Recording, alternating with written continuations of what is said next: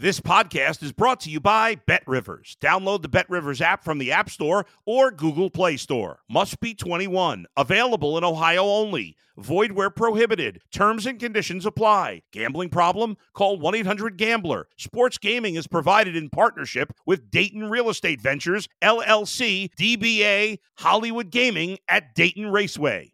If you're a tennis fan, you'll love Betting Weekly Game Bet Match on the Bet Rivers Network. Whether you're a better or just love tennis, you'll enjoy the in depth analysis each week of the tennis calendar. Subscribe to Game Bet Match today from your favorite podcast provider. You're listening to the Danny Mac Podcast on the Bet Rivers Network. Welcome back to a throwback installment of the Danny Mac podcast here on the Bet Rivers Network. It's been almost 25 years since I've talked to my guest today. He still is the Bears' single season record holder for passing yards with 38 38. That's easy to remember. 29 touchdowns. That was the 95 season, but his life has been more eventful. And uh, in many ways, we're going to talk about some of the more meaningful things that have happened in his life after a little football. Erik Kramer, number 12, thanks for your time and welcome to the show. How you feeling? I, I feel great. And thanks for having me on. This is fun to be back. Anytime to come back and touch base with uh, the Chicago faithful is uh, is fun. I want to start your story in January of '92. Um, gas was a dollar four in America, average. Nirvana had just produced its Nevermind album, and uh, Bush was in office. The first Bush. Right. That was when you authored the last playoff victory for the Detroit Lions as you thrashed the Cowboys at the Silverdome. Man, this is a tortured fan base. I'm rooting for the Motor City Kitties this year. Does it? Are, are you rooting for them, or do you do you like having that that distinction that you're the last guy to win a playoff game since the Eisenhower administration?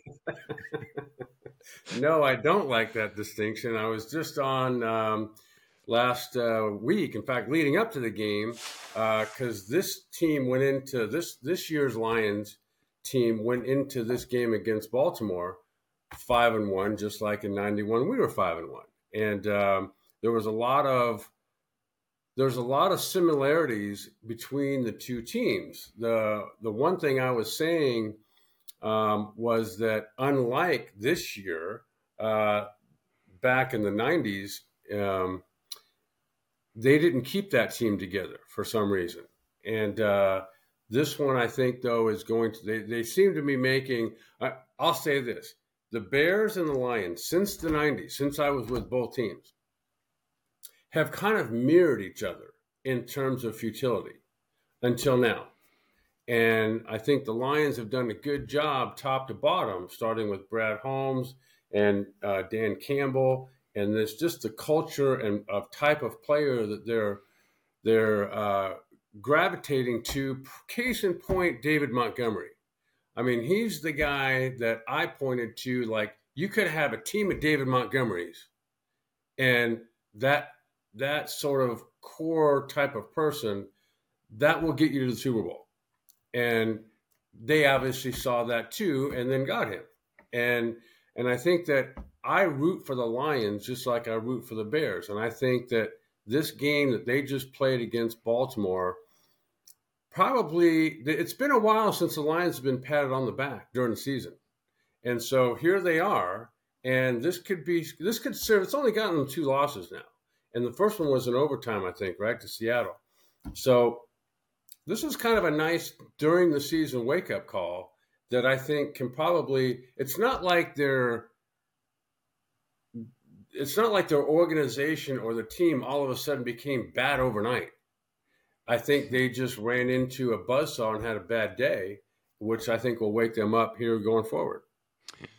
You know, when I've thought about the most tortured fan bases in the NFL, Cleveland is is the gold medalist, no question. Number one, they take in the yeah gold medal.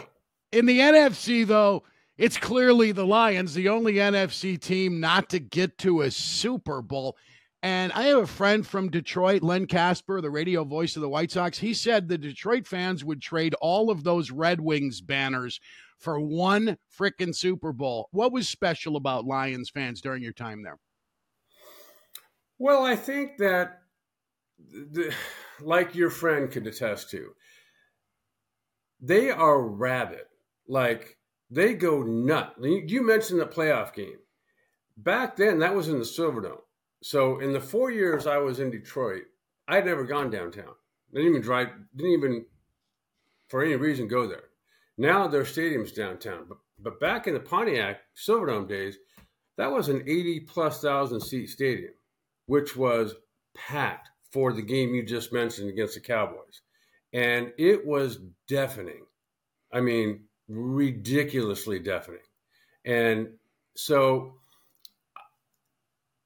you know, n- now when I go back to a game, and I'll, i am going to go to one this year. In fact, I'm, this this coming week, I'll be the Chargers are playing the Bears, which I'll be going to because uh, I'm a Chargers season ticket holder. And then later that night on the red eye, uh, my girlfriend and I are going to be taking the red eye to Detroit to watch the Monday night game against the Raiders. And every time I go back there, now Ford Field's downtown across the street from uh, Tiger Stadium. Again, it's jam packed, and it's just a special place. I think when you're winning, which I guarantee you, not having been there this year yet, um, the fact that the Lions are being talked about as one of the top teams, it it's going to feel like crazy back there. Like you've heard, obviously. Okay, so if I, my son Dylan is a ridiculous Kansas City Chiefs fan. I mean, ridiculous. He fell in love with them back when uh, he was like, I don't know, seven years old or something. He's 25 now, but he um, fell in love with them back when Priest Holmes broke some touchdown record or something. so if there's anybody, and he, this was in L.A., so there was like a, a, a fan base of him in LA as with the Kansas City Chiefs. And so now he kind of hung in there. And so you've heard of this sea of red in uh, in Kansas City. And I took Dylan back to a couple games back there. And it's crazy. Like that's Detroit's fan base. They're they're like that when you win. 1994, you come to Chicago, and Bears fans just were screaming for somebody to make us never talk about Sid Luckman anymore. Uh, in year two, you set the franchise standard with almost 3,900 yards passing, 29 touchdowns, only 10 picks. But uh, the season ends with disappointment nonetheless. Uh, what do you remember about the mid 90s in Chicago more than anything? And what were the who were the guys you formed relationships with that still exist today? Well, uh, so what I remember about playing there, first of all, is just how unique uh, playing in Chicago is. In fact, where the stadium is located, being downtown, is also unique. There's not a lot. There isn't another one of those in the NFL, and um, just the way the city and the fans uh, react uh, they they just they can't get enough of Bears football. Like if if I the one thing I feel bad about is that we didn't have the success that I was hoping for, and I think that a lot of people were hoping for, um, in terms of wins and losses. And you know, a, a lot of that I attribute to like if you would have taken the coaching staff that we had with the Bears and put them in Detroit with that talent, r- ridiculous. But we didn't have that situation in Chicago. And back then, you know, like they, we didn't have back then what I feel the Chicago Bears have today. So I know this has kind of been a rocky start to the Ryan Poles, Matt Eberflus era, mm-hmm. but there's a lot of similarities to what I see building here that maybe some others don't. And I think that you know, when you ask me about who I formed relationships with and still have, Curtis Conway used to live out here.